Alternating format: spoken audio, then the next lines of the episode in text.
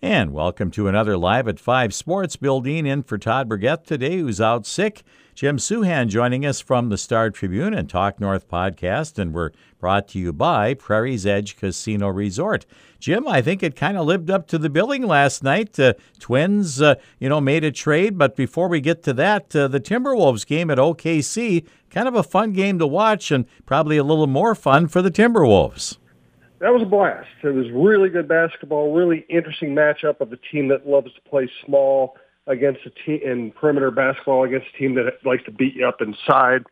Um, you know, playing for the lead in the Western Conference, it's probably going to bounce between three, four different teams for a while here, and um, and a team that gives a game that gave them a chance to win a tiebreaker should they in Oklahoma City end up tied for something down the road. Uh, but I just thought that uh, I thought Edwards, you know, they've been bad in the fourth quarter this last month, and they've been bad when Mike Conley hasn't been available to them. Last night they didn't have Conley, and they played really well in the fourth quarter. Anthony Edwards, I thought, made really good decisions. Uh, Jaden McDaniels, couple big buckets, excellent defense, shutting down Chet Holmgren. I thought Rudy Gobert had another dominant performance defensively, great on the boards, uh, six to six for the field, a lot of them being dunks, which is what I love to see from him. Uh, Nickeil Alexander Walker, good all-around game and kind of serving as a backup point guard. Uh, I thought that was impressive. So I, I thought it was a really impressive victory for a team that had been, you know, had been had been in a lull, I would say, recently. Yeah, you know, they were very fortunate to get out of Brooklyn with the win. And then, uh, you know, uh, San Antonio, I, I kind of think they've got some pieces there. They're not going to be mired at the bottom forever, uh, you know, and uh, so they, you know, Probably should have won that game, but I wasn't all that much uh, surprised they didn't. I guess I was disappointed uh, with their last shot of the game, but they didn't get a better uh, look at the basket. But boy, last night it seemed like you know they kind of finished this road trip, you know, certainly on a on a good note, and you know, no time to rest as they've got another good team, Dallas. Although I think struggling a little bit lately, coming into Target Center tomorrow night. It's hard to try to front run uh, in the NBA you know, it, it's hard to win a conference. It's hard to be a number one seed. Uh, it just, you know, you just can't afford lulls. You can't afford lapses. Um, you have to win a high percentage of your games against bad teams. You have to win a reasonable percentage of your games against good teams. It's just hard. It's so yeah. I mean, it. What makes it such a fun season and such a dramatic season also makes it very hard on the players. It's just hard to be at your best for 82 games over six months or whatever period of time it is. Um, and I think they just went through what might have been the worst lull of the season uh, for a few few weeks here in January, losing some games they shouldn't lose, blowing leads in the fourth quarter. Uh, but you know, they still have a long way to go here. I still think by the I, I think I, I still think this is going to be in the first second best season in NFL in, in franchise history. And again, last night when they you know they knew that was an important game, they played extremely well. That's a a good sign when you start projecting toward the playoffs. Absolutely. Well, let's switch gears. I, I don't think it's a big surprise. Most of us kind of were waiting for when and for who. But uh, uh, Mr. Uh, you know Polanco is gone now, a longest tenured twin. And in today's game, uh, you know, if you can be with a team for ten years, that's that's almost a rarity nowadays. It is. And uh, listen, they love Polanco. He uh, very professional hitter, and a guy who wanted to play every day, who played through injuries, uh, who was willing to play any position they asked him to play. Great teammate, uh, nice guy.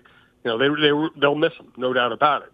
Uh, he was the most logical player to trade. They have an instant replacement for him. In fact, I think Eddie Julien is going to be a is now and will be a better hitter than uh, Polanco. He needs to improve his defense. Also, Brooks Lee coming up, who could be their future second baseman if Julien doesn't handle the defensive responsibilities at second base very well, and he could be here by midseason. Um, so it was a very logical item trade. The surprise, uh, I don't know if we have the right to be surprised. I don't think Polanco was going to bring you back a number two starter. Uh, he just hasn't been healthy enough. But you know, you wondered how, you wondered if they were going to be able to get like a number two, number three starter. And turns out they weren't. They got a number five starter. And they, but that's where I think this deal could end up paying off for them down the road, even though it's almost perfectly designed to anger Twins fans because it didn't bring back, you know, the, exactly what they wanted. Um, you know, Topa could is going to be added to. He's a sinker ball pitcher who's going to be a nice offset for all the power arms they have in that bullpen. Uh, I think if they can get you know, if Louis Varland's in that bullpen, and this trade kind of indicates that that's where he's headed. I mean, he Varland, Brock Stewart, and Duran are all, all almost unhittable when they're right coming out of the bullpen. And then you have Garth Jackson, you have Caleb Thielbar, you got Funderburk, you got uh, you know you got uh, Alcala, who I, they still have very high hopes for. Uh, they're going to have a, a they should have a tremendous bullpen, and if you have a great bullpen and a good lineup, then someone like this Sclafani could end up you know give being the kind of guy we see a lot in the modern game, which is he's going to give you five innings and you have a chance to win.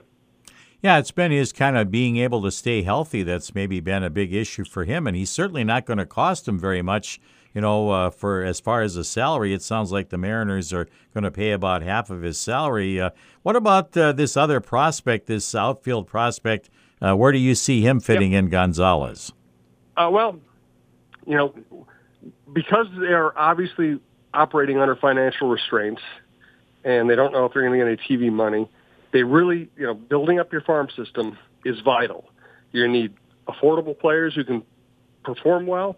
You're also going to need trade chips. And now they have three, you know, three very highly regarded outfield prospects. Uh, Walker Jenkins looks like he's going to be a star. Emma Rodriguez looks like he's going to be a star.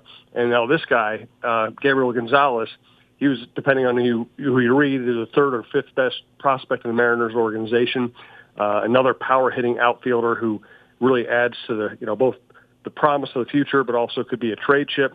And then they get you know a pretty good pitching prospect, uh, Darren Bowen, um, who adds to their their so.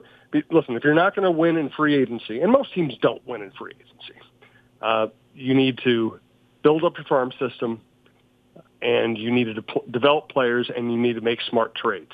Uh, this is not the kind of trade that's going to get people really excited right away but it is the kind of trade that could really pay off for the franchise in the long run.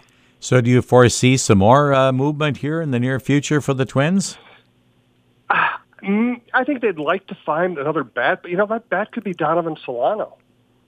You know, I mean, he he was great for them last year, and he can play all over the field. He got clutch hits. He took good at bats. He gives them another right-handed bat, and I know people want them to add a right-handed bat, but you know, the reality is that if Buxton, Correa, and Royce Lewis produce, well, then there's your right-handed punch.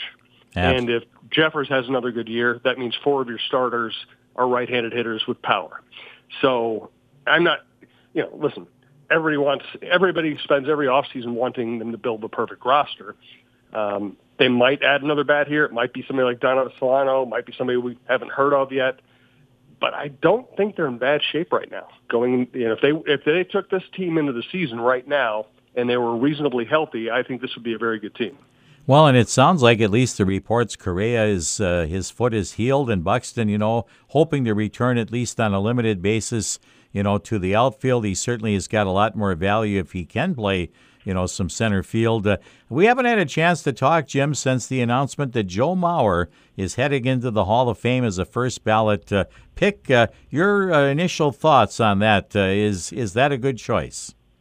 Yeah, just first of all, I think he's deserving. Second of all, what we've seen with kind of the more modern uh, voters and with the Veterans Committee you know, it's no longer about getting milestones. It's no longer about 3,000 hits, 500 home runs, 300 victories. It's really more about how dominant you were in at your prime in your era.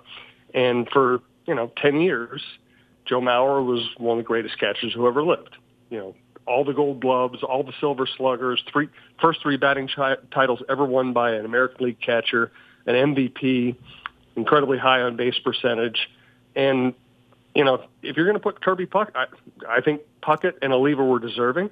But if you're going to put Puckett and Oliva in based on eight to ten years of dominance before they were injured, then Joe Mauer fits with that perfectly.